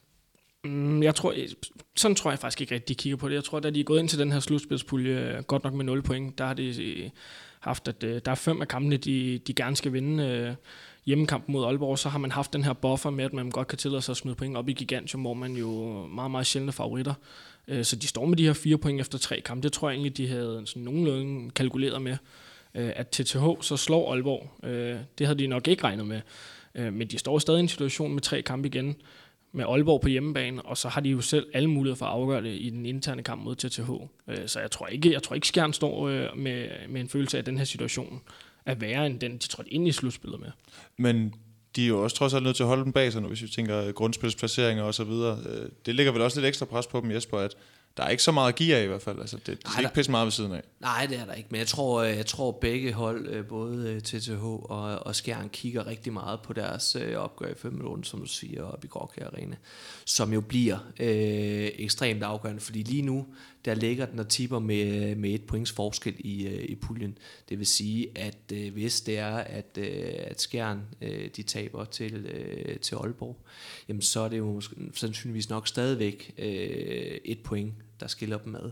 Det vil sige, det står og falder lidt med den her øh, sidste rundekamp. Vi må nok være ærlige at sige, at Sønderjyske øh, måske øh, nok er, har spillet sit, øh, sit kort i, øh, i slutspillet, og, og måske øh, ja, ja, det vil være hårdt at sige, bare skal afvikle det, men det ser meget, meget skidt ud i, i Sønderjyske på skadesfronten, og, og jeg synes, de har leveret rigtig flot, men, men man kunne også se kræfterne, lige slap op, og det forlyder sig også lidt på rygtebørsen, at de er blevet yderligere ramt øh, af skader. Øh, så, øh, så det er den kamp, der, der kommer til at afgøre øh, den her pulje, det, øh, det er jeg ret overbevist om. Så, så du tror ikke, at Sønderjyske er, er det hold, der kommer til at afgøre, hvem af Skjern og TCH, der, der tager andenpladsen et eller andet sted. Jeg er ret sikker på, at Sønderjyske de har udspillet sig deres rolle. Øh. Om, ja, men det kan de jo godt komme til. Altså, nu slog de jo til TH øh, i en af de første runder. Det kan jo meget vel gå hen og blive de på to point, øh, der gør, at TH ikke ender i top 2. Så på den måde kan Sønderjyske godt gå hen og, og spille en rolle. Jeg tror ikke, Sønderjyske kommer til at vinde nogle af de sidste tre kampe, så på den måde, øh, så tror jeg også, de har udspillet deres rolle for nu. Øh, men jeg kunne da godt forestille mig, at øh, skulle TTH gå hen og slå Skjern, øh, eller hvad hedder det, tabe til skærn, øh, og ende et point efter, øh, så vil de da også gule og grønne over, at, øh, at de smed point mod øh, Sønderjysk.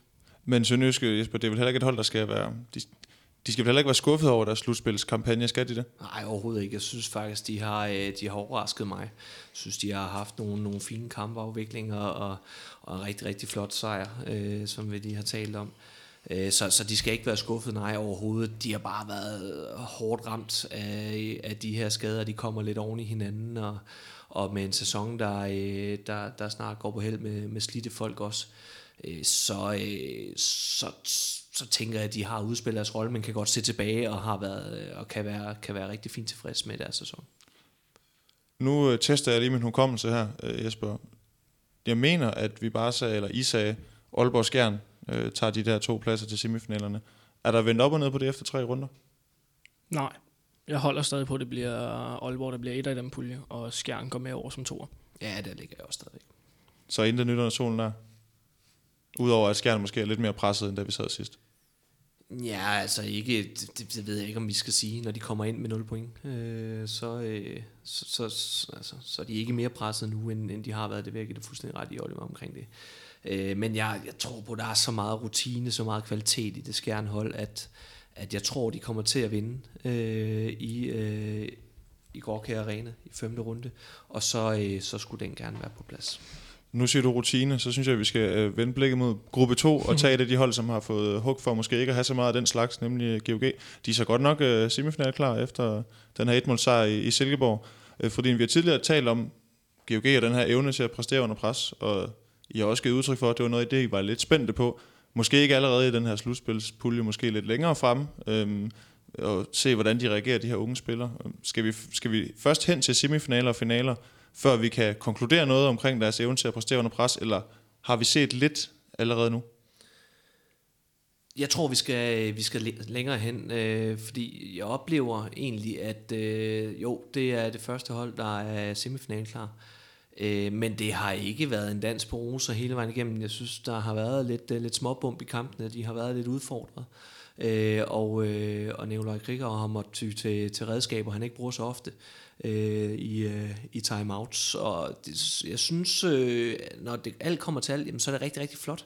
Og, og alligevel vinde kampene, uden at have præsteret på højeste niveau. Jeg glæder mig rigtig meget til at se, om de øh, har et gear mere, hvilket jeg regner med, de har øh, når de har fået, øh, fået spillet øh, Kirkelykke lidt mere ind øh, i forhold til hans skade. Lasse Møller, kan de dosere en lille smule nu her, så han rammer øh, forhåbentlig øh, semifinalerne øh, i sin bedste udgave. Øh, så det, det, der tror jeg måske, at øh, de har et gear mere, men det har ikke været, det har ikke været overbevisende i min verden. Jeg synes, de har set øh, presset ud defensivt. Altså, de har, lukket, de har lukket mange mål ind i de her slutspilskampe. Øh, og der er jeg spændt på at se, når de rammer enten Aalborg eller, eller Skjern, øh, som jeg tror det bliver. Øh, om det er nok øh, til at, at kunne, kunne nå en finale også. Men jeg synes offensivt, at nogle af de her unge spillere allerede på nuværende tidspunkt har gjort en forskel. Altså mod BSV, der er det Gissel øh, de sidste 6-7 minutter, der, øh, der, der gør en forskel. De spiller i en periode med Emil Lærke, Gissel og, øh, og Lasse Møller ude bagved i en kamp, de vinder med en mod BSV. Det synes jeg alligevel er, er et kvalitetsstempel, og, og det synes jeg helt sikkert er et tegn på, at de her unge spillere nok også skal være der, øh, når det gælder. Og den afgørende situation, der er det jo netop Gissel, der bliver bedt om at, at foretage den afgørende vurdering. Nu snakker du omkring de her unge spillere. Øh, Jesper, du sagde noget i forhold til Krighov og ty til nogle redskaber, han ikke har gjort tidligere i timeout. Er det noget temperamentsmæssigt, vi snakker her, eller...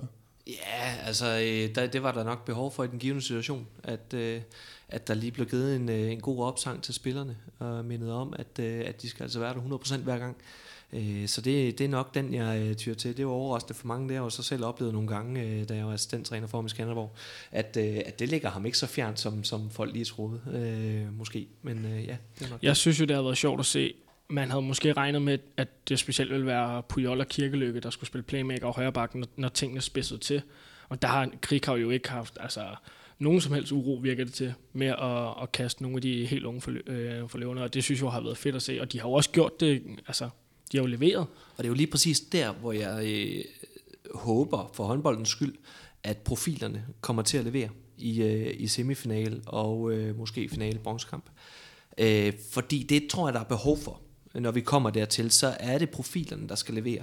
Det er øh, Lasse Møller, der skal blive ved med at have så flotte scoringsprocenter, men minimere sin fejlkvote øh, markant. Og øh, Kirkeløkke, der skal tage flere minutter, flere aktioner, flere øh, skud fra distancen og de ting her. Øh, Pujol, der skal også vise sig frem for et højere niveau, end han måske har gjort hele sæsonen, øh, i min optik. Øh, så er det dem, der skal steppe lidt op øh, for at de kan, øh, de kan gå hele vejen. Og om de øh, evner det, eller det igen er bredden, der skal, skal trække dem igennem hele vejen, det bliver, det bliver meget spændende at se i min optik. Nu har jeg efterhånden øh, arbejdet hos Mediano et års tid, og der er et ord, jeg har taget til mig fra min chef, Peter Brygman, det hedder indflyvningshøjde. Det handler mm. om, øh, hvilken indflyvningshøjde GOG har til de her semifinaler. Jesper, er det, flyver de højt, eller, eller hvad tænker du? Ikke så højt, som at de er det første hold, der kvalificerer sig øh, eller går videre til, øh, til semifinalerne. For der synes jeg ikke, at de har leveret på, øh, på det højeste niveau, som de kan. Så indflyvningshøjden synes jeg ikke er, er sådan helt vildt høj. Jeg vil faktisk give Oliver lidt ret i det her med, at, at der er noget omkring defensiven, der ikke helt har spillet. Øh, de har også manglet redninger i nogle kampe.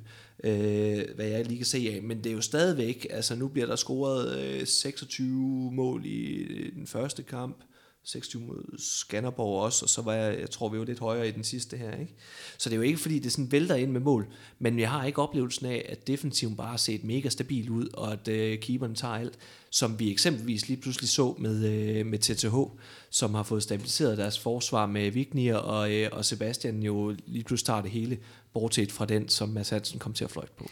Men der er vel også noget øh, i forhold til GOG, det her med at, at være i kontrol, altså følelsen af, at, at de kontrollerer en kamp. Er, det også lidt der, der ligger nogle bekymringer? Fordi vi har også siddet og snakket om den her Skanderborg-kamp, hvor de faktisk er bagud, da der mangler en, hvad, en 8-9 minutter med 3, ikke?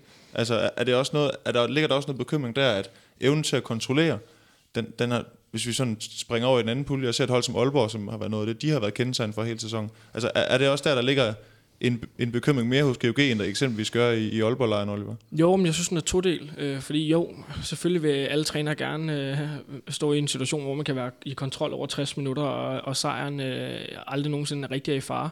Men, men så har de jo så tværtom øh, stået i den her situation, at de kan vende et truende nederlag til sejr flere gange.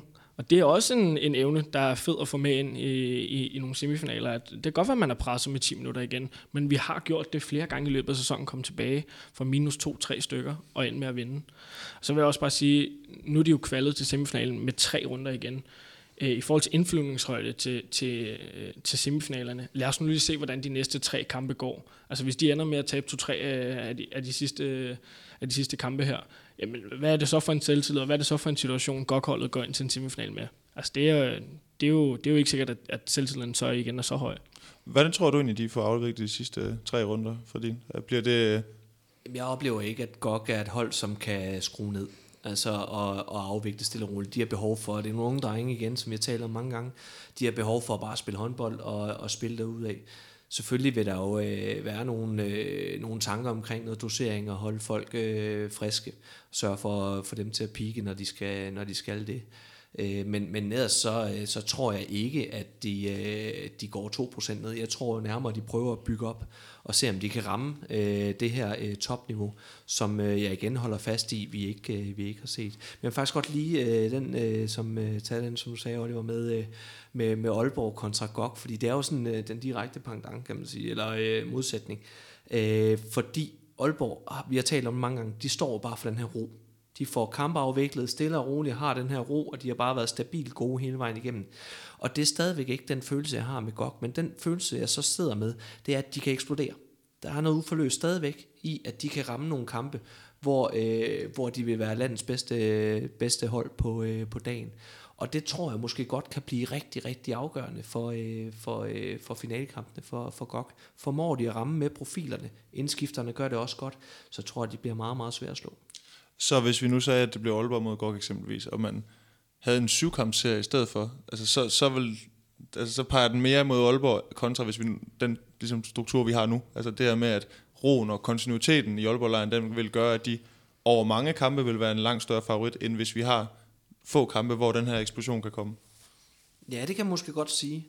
Øh, jeg tror også, at billedet det bliver en lille smule forvrænget af, at vi bliver ved med at minde os om, hvor unge godt de er. Øh, det vil sige, at når det så er, at de øh, er bagud med nogle, øh, med nogle mål, øh, og alligevel øh, vinder kampene, så er det jo lidt den her ungdommens øh, gå på mod og, og, og manglende rutine, man altid tyrer til først og fremmest.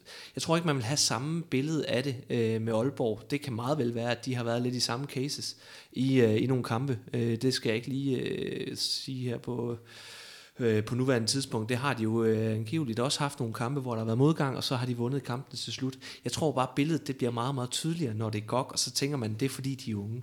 Og Aalborg, vi bliver ved med at minde alle sammen om, at der er den her ro her, øh, anført af, af Mølgaard og Stefan Madsen, som vi har rost rigtig meget for det med rette. Men så tror jeg måske mere, at, at man kigger lidt på, at de er lidt mere flyvske i GOG, fordi de er unge. Jeg ved i hvert fald, at jeg kan huske, at jeg var nede og se en kamp i Skansen mellem Aalborg og Sønderjyske, hvor at Aalborg var bagud til sidst. Øhm, Stefan Madsen hiver 7 mod 6 spillet frem, og så gjorde de bare det, som de har gjort i rigtig mange kampe i det her grundspil, nemlig bare vente der og vente.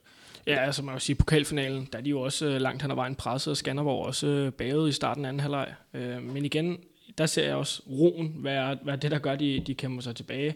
Altså, øh, Bertram Obling står på 800% ind i målet, og det vidste de godt på et eller andet tidspunkt, så kan han ikke det længere. Og, og der var det igen, det var den der ro, man vidste, når, når minutterne er skrevet frem, vi skal nok få styr på det her. Mm. Øh, så jeg vil give, give Fredin fuldstændig ret. Øh, det er det, der kendetegner det her Aalborg-hold. Og det er også der, jeg er over i, at nu øh, tænker jeg ikke, at det, det ender med, at, øh, at GOG og Aalborg de skal møde hinanden i semifinalen. Hvis vi står med en... Øh, med en, øh, med en finale, der kommer til at hedde øh, Aalborg øh, mod, øh, mod GOG, så tror jeg også, at GOG er det bedste bud på at slå Aalborg fordi at de kan levere på dagen øh, et, et niveau, som, øh, som, som jeg ikke tror lige øh, så mange andre hold kan, kan matche, fordi de har de typer, de har. Så, øh, så hvis ikke Aalborg de skal, de skal vinde det, så tror jeg, at det er GOG, der skal være, øh, der skal være stopperen. Men Aalborg har jo haft det svært med BSV, faktisk, i løbet af sæsonen. Øh, så det, det, den, historikken siger vel også, at BSV og Aalborg godt kan, kan gøre det svært for nordjyderne.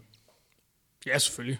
Altså BSV er jo et klassemandskab. Øh, de har en masse andre øh, ting, de, øh, de lægger og ruder med. Øh, hvor, hvor, hvor klar bliver Nikolaj Markusen? Det få minutter, han har spillet øh, indtil videre. Øh, der ligger mange øh, veksler på, på Nikolaj Øres skulder, synes jeg specielt offensivt. Det ender tit med, at det er ham, der skal, skal tage en, af, en presseafslutning til sidst. Det har han gjort rigtig, rigtig godt indtil videre.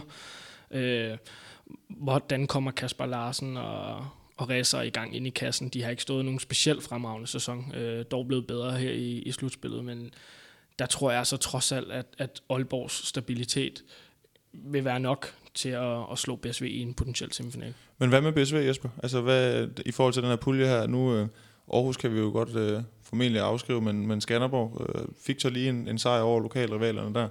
Øh, er, den, er den åben overhovedet, eller er det bare, øh, som, vi, som vi snakkede om inden slutspillet, at Jamen, det bliver godt og PSV. eller hvad? Hvor, hvor står du lige nu?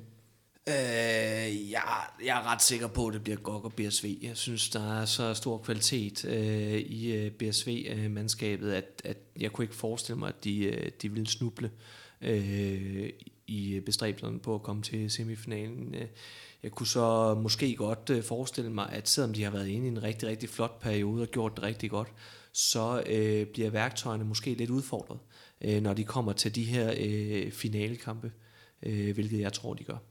Øh, og der kigger jeg rigtig meget på, øh, på, på Hundstrup-casen. Øh, skal vi lige øh, øh, virkelig, virkelig øh, huske at sende nogle tanker til ham. Det må være meget, meget vanskeligt at stå i hans situation. Øh, kunne se på interviewet, at han har forsøgt at komme tilbage nogle gange, og det er ikke rigtig lykkedes endnu. Men øh, det betyder bare rigtig meget for, øh, for BSV's logistik, som vi har været inde på øh, tidligere. Øh, og det tror jeg godt kan blive kampafgørende. Jeg synes også, vi så i en af kampene, at, øh, at der begyndte at komme lidt, uh, lidt afslutning ud på fløjen til, til Rasmus Jensen. Jeg tror også, Nødesbo havde en enkelt derudefra. Og det så jo ikke uh, prangende ud der. Så der bliver lidt udfordringer på, uh, på den lange side derovre, uh, synes jeg, når, uh, når de skal skifte langt ud, hvor Hundstrup har betydet meget for defensiven. Øh, og også set efter, at han er, han er udgået, at, øh, at der bliver lukket flere mål ind. Det kan godt være, at den lige nu øh, ser noget mere sikker ud på, hvilke to hold, der, der, der går videre i den pulje kontra den modsatte. Men vi kan jo sagtens stå i en situation, nu har Skanderborg godt hjemme i den næste. Øh, vinder de den, så har de BSV i femte runde. Altså, så kan vi jo få en, øh, en, en finale om, hvem der skal, skal tage den anden semifinalplads der. Øh, og det bliver da, hvis det er scenarie, det kommer til at ske, så bliver det da en fremragende kamp øh, BSV Skanderborg imellem. Og men, men vel også et BSV-hold, nu har vi talt meget omkring det her med spillere, der har prøvet tingene før. Øh, de spillere, der skal trække væksterne på deres hold, de har i den grad prøvet det, de står og skal nu her øh, inden for de kommende uger, Jesper. Så øh, sådan på, på det parameter, der, øh, der, der bør der vel ikke være noget bekymring i BSV-lejen, at Skube øh, spiller godt, øh, Øres spiller, som han plejer at gøre på det her tidspunkt, øh, pisse godt også, ikke? Altså, Øh, jeg tror, der skal meget til at bekymre BSV. Øh, det synes jeg også, de sådan slår et slag for, at, at der er sådan en god ro omkring dem, og de har været inde i en rigtig god stime, og så... Øh, og øh, så, så tabte de jo godt nok til GOG her, men det tror jeg ikke, de er øh, sådan, øh, altså, ligger helt gradfærdige over, øh, når alt kommer til alt.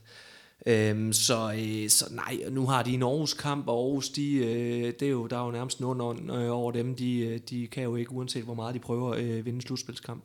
Jeg håber, de kommer til at få en, bare for at få for at få afværet den øh, en lille smule. Øh, men, øh, men det ser jo selvfølgelig vanskeligt ud, når de har udspillet deres rolle i Aarhus, øh, så jeg forventer jo, at BSV de kommer, til at, øh, kommer til at vinde den kamp.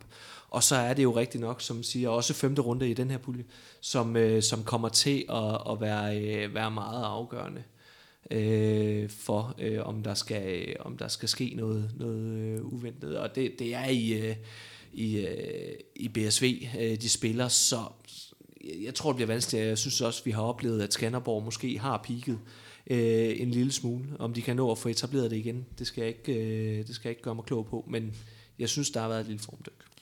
Og der er i hvert fald, øh, hvis, hvis, hvis Skanderborg skal, skal lave overraskelsen, Oliver, så er det vel også meget, så er det vel også meget afhængigt af, at øh, vi taler de her spillere med x-faktor. Altså der er i hvert fald øh, en, der hedder Cornelius, og en, der hedder Markus, som øh, ikke har råd til at have en off-day, hvis de skal øh, lave noget ballade i den her slutspilspulje. Nej, og øh, Cornelius Krav har indtil videre gjort det rigtig fornuftigt, lavet øh, 16 mål øh, i de første tre.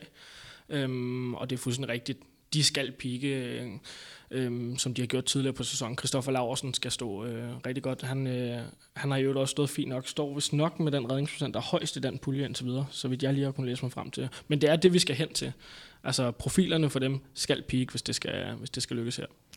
Jesper, du, du øh, hæv lige Aarhus ind i ligningen. Jeg læste også en, en artikel fra Aarhus Stiftstidende her forleden. Øh, heller ikke i 15. forsøg lykkedes det Aarhus håndbold at vinde slutspilskamp.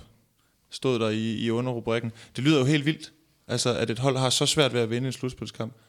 Hvordan kan det være? Ja, det er et rigtig godt spørgsmål. Jamen, det ved jeg godt. øhm, jeg kan simpelthen ikke svare på det. Altså, jeg synes jo, at de har de har mandskabet i år øh, til at, at, at lave nogle overraskelser og vinde nogle kampe. Øh, for jeg synes egentlig, de har et, øh, et spændende hold. Øh, men det, det virker som om, altså nu havde de den lidt op at vende i, øh, i seneste øh, tv-kamp, øh, at de har nogle perioder, hvor det kort slutter fuldstændig. Øh, laver mærkelige fejl, spiller med alt for høj risiko, og så går det bare stærkt. Øh, og, øh, og det er jo også det her, der, der kan være med til, at de så kan eksplodere, hvis de så rammer dagen. Øh, og alle indspillene, de, øh, de går igennem og scorer på deres chancer og sådan noget her. Men set over en kamp på 60 minutter, så har man bare ikke råd til at tabe en periode med, med, med øh, en, en 6 minutters periode med fem mål. Altså, det, det siger sig selv, der, der der er modstanderne jo for dygtige. Men er det ikke lidt, det, det, er også, det virker også lidt mystisk så, fordi hvis du kigger på, på grundstammen på det hold her, Altså, det er ikke spillere, der er kommet til i år. Altså, det er nogle spillere, der har haft en del sæsoner sammen. Øh, Tom Petersen, Henneberg, Anders Krav Martinussen, Læsø har også været i Aarhus et par sæsoner. Altså, dem med billetterne, dem, der skal tegne deres spil. Øh, defensivt, en Peter Lund har været der i mange år også efterhånden, ikke? Altså, det, hvad, hvad, er det der, hvad er det, de mangler så for at, kunne, for at kunne begå sig i sådan et slutspil? Hvad er det, de har? Altså, nu nævner du udfaldene. Er det, er det, kan man ligesom narrow down til det? Altså, det er det, der har været udfordringen. Jamen, jeg synes, jeg synes hvis vi skal kigge på, hvad der sådan adskiller dem fra, fra nogle af de andre hold, som vinder i slutspilspuljerne, øh, så er det profiler, topprofiler, som de mangler. Nogle af dem her, der er fra øverste hylde. Øh, jeg har selv øh, nævnt, at jeg øh, med Henneberg og med Læsø, at de, øh, de måske kunne, kunne brænde af til, øh, til pokal øh, for en forårsstævnet. Øh, og øh, en langer hus også er også type, der kan brænde af. Men hvis vi kigger over en lang periode, over hele kampe og, og sådan nogle ting, øh, slutspils øh, øh, puljer, grupper, øh, så, så mangler de måske den her, øh, det her bundniveau, øh, stabiliteten, som, som topspillerne har. Øh, det synes jeg måske øh, er, er det, der er det mest tonegivende, og det handler jo i bund og grund øh, om økonomi. Jeg synes jo, BSV-kampen er et rigtig, rigtig godt billede på, øh, øh, hvorfor det er Aarhus. Øh, de, de har det så svært i, i de her slutspilskampe. Øh, Henneberg og Læsø brænder jo fuldstændig banen af første kvarter 20 minutter. Jeg tror, de laver fem hver eller sådan noget. Og jeg tror, de er oppe at føre med 8. Hvor man tænker, fremragende håndbold, alt fungerer. Det spiller, de ligner et hold, der kan vinde medaljer. Og så øh, er der bare ingen lunger tilbage i hverken Læsø eller Henneberg. Og, og, og så er der bare ikke niveau nok øh, til, når de skal skifte ud på de bærende kræfter, og så bliver det bare ustabilt. Øh, der begynder at komme fejl.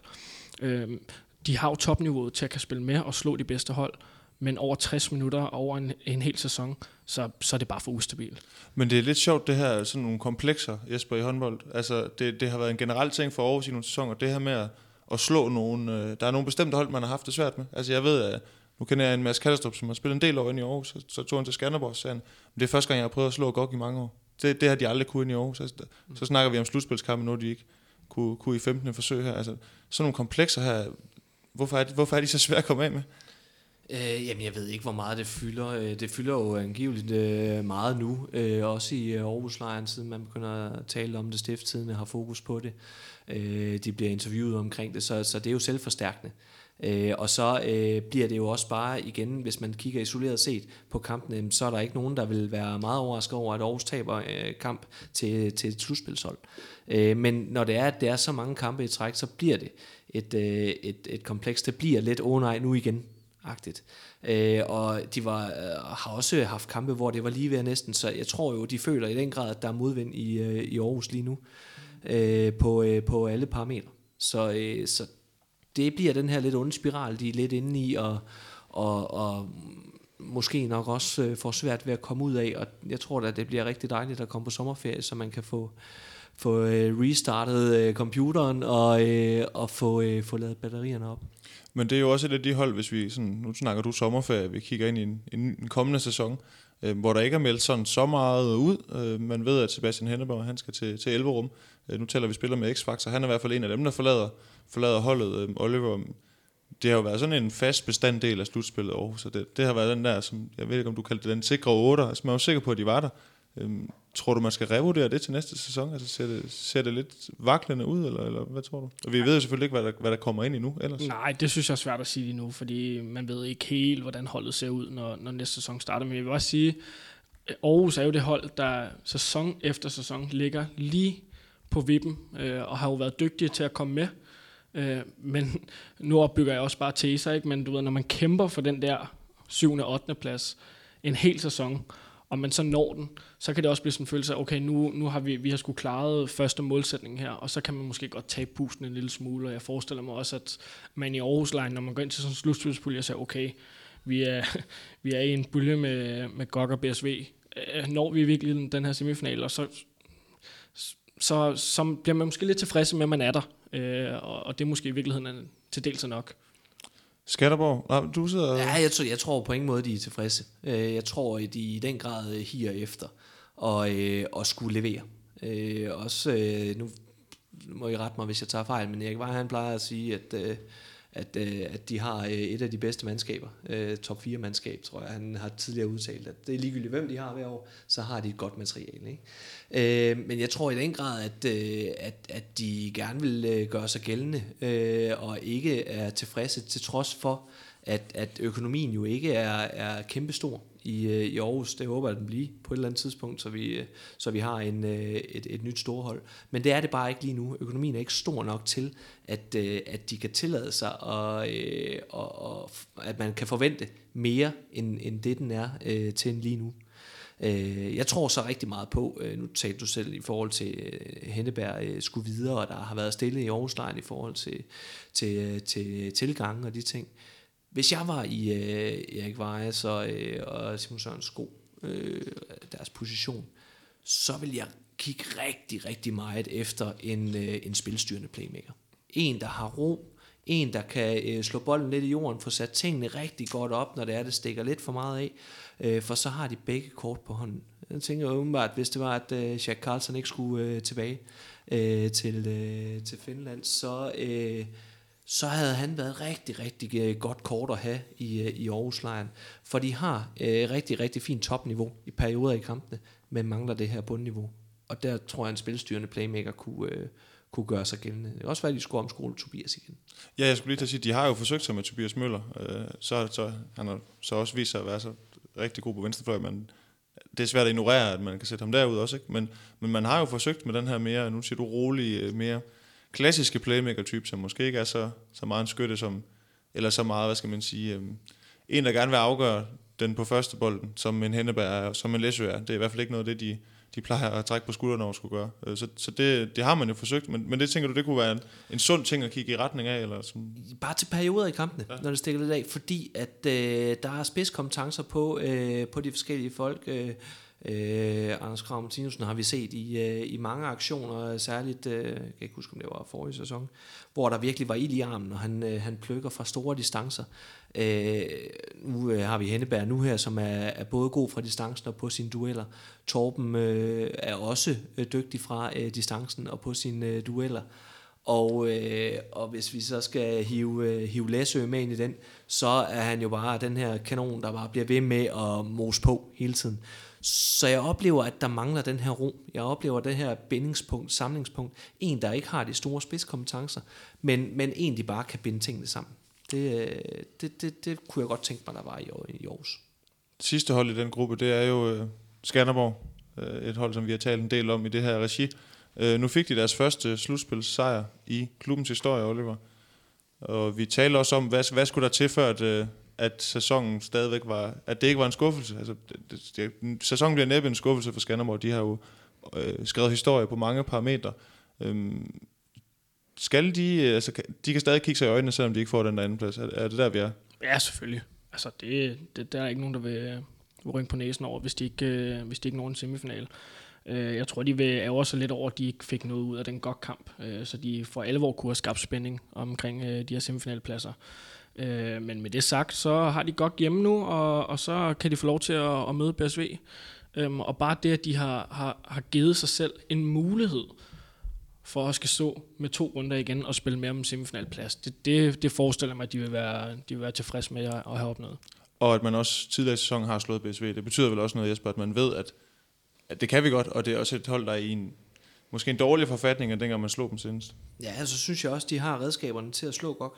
Og øh, nu ved vi ikke, hvordan godt de responderer på, at de sikrede den her semifinal, så det bliver jo også interessant at følge øh, den kamp. Og, og hvis det er, at, øh, at de øh, vinder hjemme øh, på fælden øh, over GOG, jamen, så kommer de jo ind med en, Ja, de har fået en lidt højere øh, indflyvningshøjde til de sidste, øh, til de sidste to afgørende kampe, end de, øh, end de startede ind med, hvor jeg synes, der var et, et lille dyk. Så synes jeg, der var noget, noget fint på spillet øh, mod, mod GOG, som du nævner, Oliver, og så også her senest øh, med sejren øh, i Aarhus.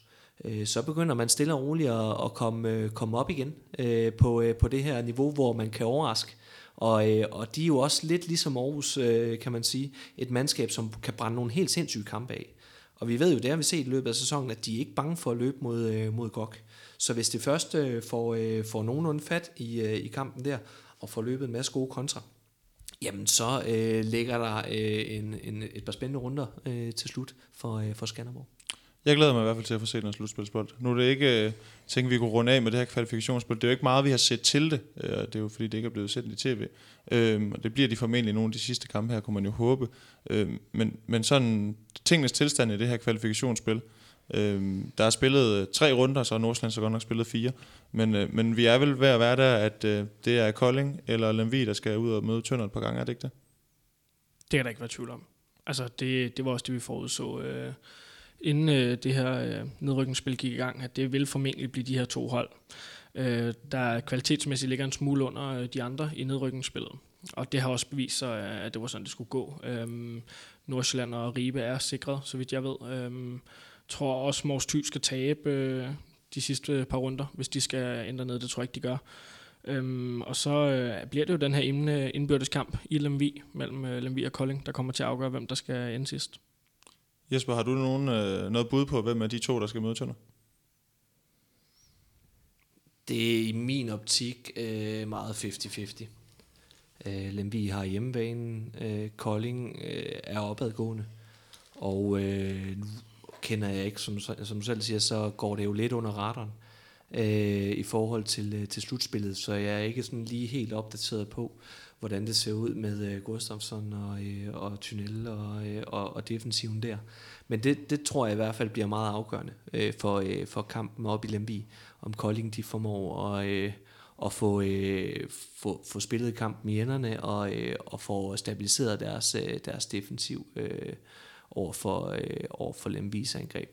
Øh, jeg tror så også, der er en stor mental øh, hvad kan man sige, kamp i, i kampen omkring øh, Øh, hvad nu hvis? Den, den sådan, tror jeg, den lurer meget i, mere i Kolding, end den gør i Lemvi. Jeg tror ikke, at Lemvi de, øh, tager sådan øh, sådan på vej over, at de vil selvfølgelig være mega ærgerlige, hvis de skulle ende i de her kampe her. Men jeg tror, at, øh, at der i Koldinglejren øh, virkelig vil være, øh, være uro, og, øh, og hele byen måske øh, vil snakke og summe om, hvad nu hvis? Ja, fordi det er vel, øh, nu vi har talt tidligere talt øh, traditioner, og det her historiens å, øh, kunne man godt frygte, at så kunne bunden, lidt, bunden kunne godt gå ud på det, hvis at man lige pludselig står der. Altså, at, øh, nu er det sgu alvor, og så kan man jo kigge øh, lidt nordpå og se, at nu er Fredericia rykket op i ligaen, og der er også noget historisk der, ikke? Altså, der, der kan godt være noget, der kan godt sprede sig noget nervøsitet øh, i forhold til at være i sådan en situation, selvom at man er Kolding, og jo burde tage tynd over to kampe eller tre kampe. Ja, eksakt, og det er jo netop det taler vi overhovedet ikke om med Lemio. Altså der ved vi jo så, hvis Lemmy de skulle ind i de kampe der, og worst case scenario skulle rykke ned, jamen så er de der en kraftig bejler til at rykke op igen. Øh, ingen tvivl om det. Men øh, hvis, øh, igen, hvad nu hvis? Det tror jeg, der er rigtig mange, der tænker, at Kolding de ryger i kvalkampene mod Tønder. de taber, øh, og øh, rykker ned, er det så slut? Altså, øh, vi hører ikke sådan helt vildt meget, øh, men øh, skal de sige farvel til alle spillerne, hvordan ser de kontraktlige forhold ud? Øh, økonomien, kan den overhovedet bære at være i første division med, med de udgifter, de har? Øh, altså, det, jeg, jeg tror virkelig, der øh, om i baghovedet øh, fylder rigtig mange tanker omkring worst case scenario. Og det kan godt have, have indflydelse på Lemvig-kampen. Oliver, tror du, at Kolding vil have svære ved at spille sådan en serie mod Tønder end Lemvig vil? Hmm. Ja, det kunne jeg faktisk godt forestille mig. Uh, altså, jeg, jeg vil tæ- tæt på at sige, at øh, uh, Lemvi uh, øh, for, for 10 måneder siden havde kalkuleret med, at de kunne komme til at stå i de her kampe. Det tror jeg ikke, Kolding på samme måde havde. Så jeg tror ikke, de på samme måde uh, er indstillet mentalt på. Hvis de skal, man kan også sige, at de har jo hentet spillere ind allerede nu, til at de skal spille liga næste år. Uh, Troels Vejby og og ja, stregspilleren fra Ringsted. Øh, Benjamin Pedersen. Ja, Benjamin Pedersen er de også hentet ind. Det er jo ikke spillere, de, de planlægger at skal have med ned i første division. Så de er jo ikke, de er jo ikke gejlet til at, at skal ud i, i den her situation, hvor de kan ind i, i første division. Så jeg kunne sagtens forestille mig, at, øh, at Lemvi måske mentalt er bedre rustet. Nu ved jeg godt, at der er nogle spørgsmål, sig, Jesper, i forhold til Kolding og nogle skader og nogle ting og sager. Øhm, men sådan på det spillemæssige, det man har set fra Kolding i løbet af sæsonen, fra Lemvi, og nu taler vi Tønderhold, som du også har, har mødt et par gange. Øhm, hvem, hvem står egentlig bedst til Tønder af de to? Til, øh, til Tønder? Øh, det vil jeg nok øh, mene, at øh, Lemby gør. Øh, og igen, så, så jeg tror ikke, vi kan sammenligne Kolding hele vejen gennem sæsonen. Altså det, det, det, det tror jeg ikke vil være det sande billede at få. Øh, jeg tænker, at der er så stor kvalitet på, øh, på mange af profilerne. Igen, som siger, hvis de får deres defensiv op at stå, og de ikke er skadet, øh, skadesramte øh, i den ende, så tror jeg, det vil blive vanskeligt for Tønder at lave mål nok til at kunne vinde, øh, til at kunne vinde håndboldkampen. Der tror jeg, de har en bedre chance øh, mod dem i. Man kan sige, at Kolding er et hold, der har øh, en sejr i 2019. Så skulle de gå hen og, og tabe Lemvi, og også ende sidst, jamen så synes jeg også, det er interessant at kigge på, hvad, hvad er det egentlig for en trup, sådan rent mentalt, der skal ned i, i møgeltønder og, og, og blæse som kul. Øh, ikke fordi de ikke er vant til, til kulissen, men, men, men det, er en, det, er en, det er en mærkelig oplevelse at skal stå og, og, og kæmpe for livet i, i sådan en kamp, hvor der, der, der er bare nogen, der er sultne efter at komme op. Øh, ja, ikke har noget at tabe. Nej, præcis. Øh, øh, Kolding vil have alt at tabe i de der kampe. Lige præcis. Og vi er tilbage til hvad nu hvis.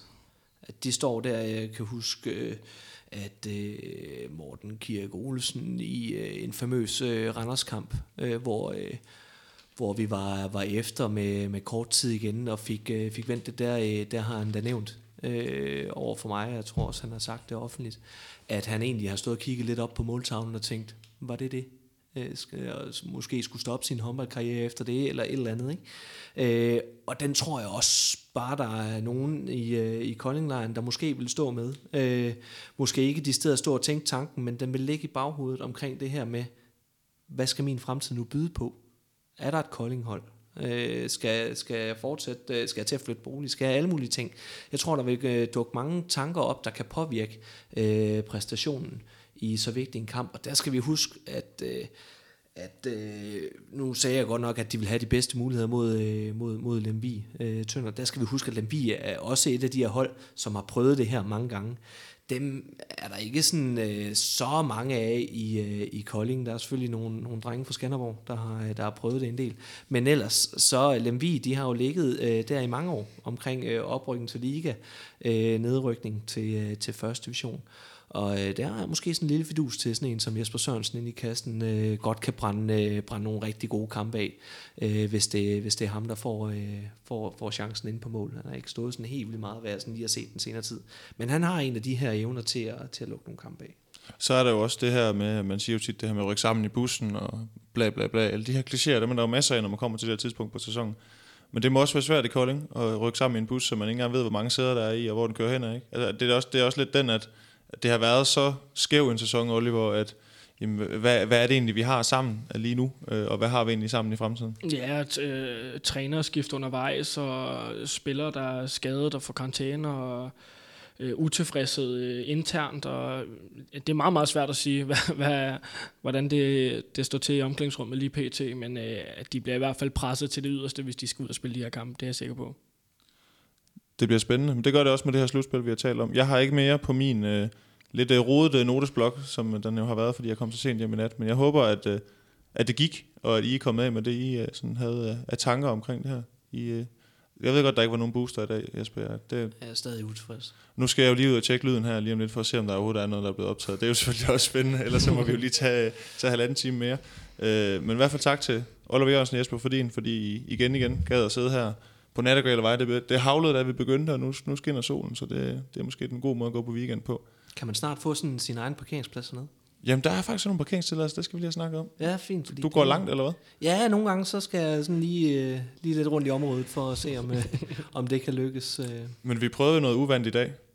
Nemlig, at du kom først, og du kom i god tid. Det, det er nyt. Ja, men jeg havde faktisk regnet med, at jeg skulle sidde og nyde en booster, inden vi gik på. Men, øh, men øh, det giver ikke engang en ærlig kop kaffe, kunne, øh, kunne du byde mig. Den skulle jeg selv spørge ind til. Øh, så det, det bliver sidste gang. Jeg tror, jeg... Ja, det var en, og det var en tynd kop kaffe også. Ja, den var ikke øh, noget at råbe på for, det var Nej. den ikke. Men øh, den her tynde kop kaffe, den var sponsoreret af Sparkassen Kroneland, der er hovedpartner her på Mediano håndbold. Og det er vi selvfølgelig rigtig glade for. Tynd kaffe eller ej. Øh, det fortsætter de også med at være i, i hele 2018. Find øh, lige Mediano håndbold på Facebook og Twitter. 2019. Åh, oh, sorry, 19. Det var mig, der sad og sejlede der. Det må, for deres skyld og for Ja. ja. vores skyld. Ikke? Både i 18 og 19. Du, man kan godt mærke, at jeg ikke lige har fået så meget søvn, som jeg skulle have haft. Øh, find os på Facebook, Twitter, Instagram, Soundcloud, Spotify, øh, Apple Store, hvad hedder alle de der ting der. Vi er over det hele. Og så øh, tak for i dag, og vi lyttes ved.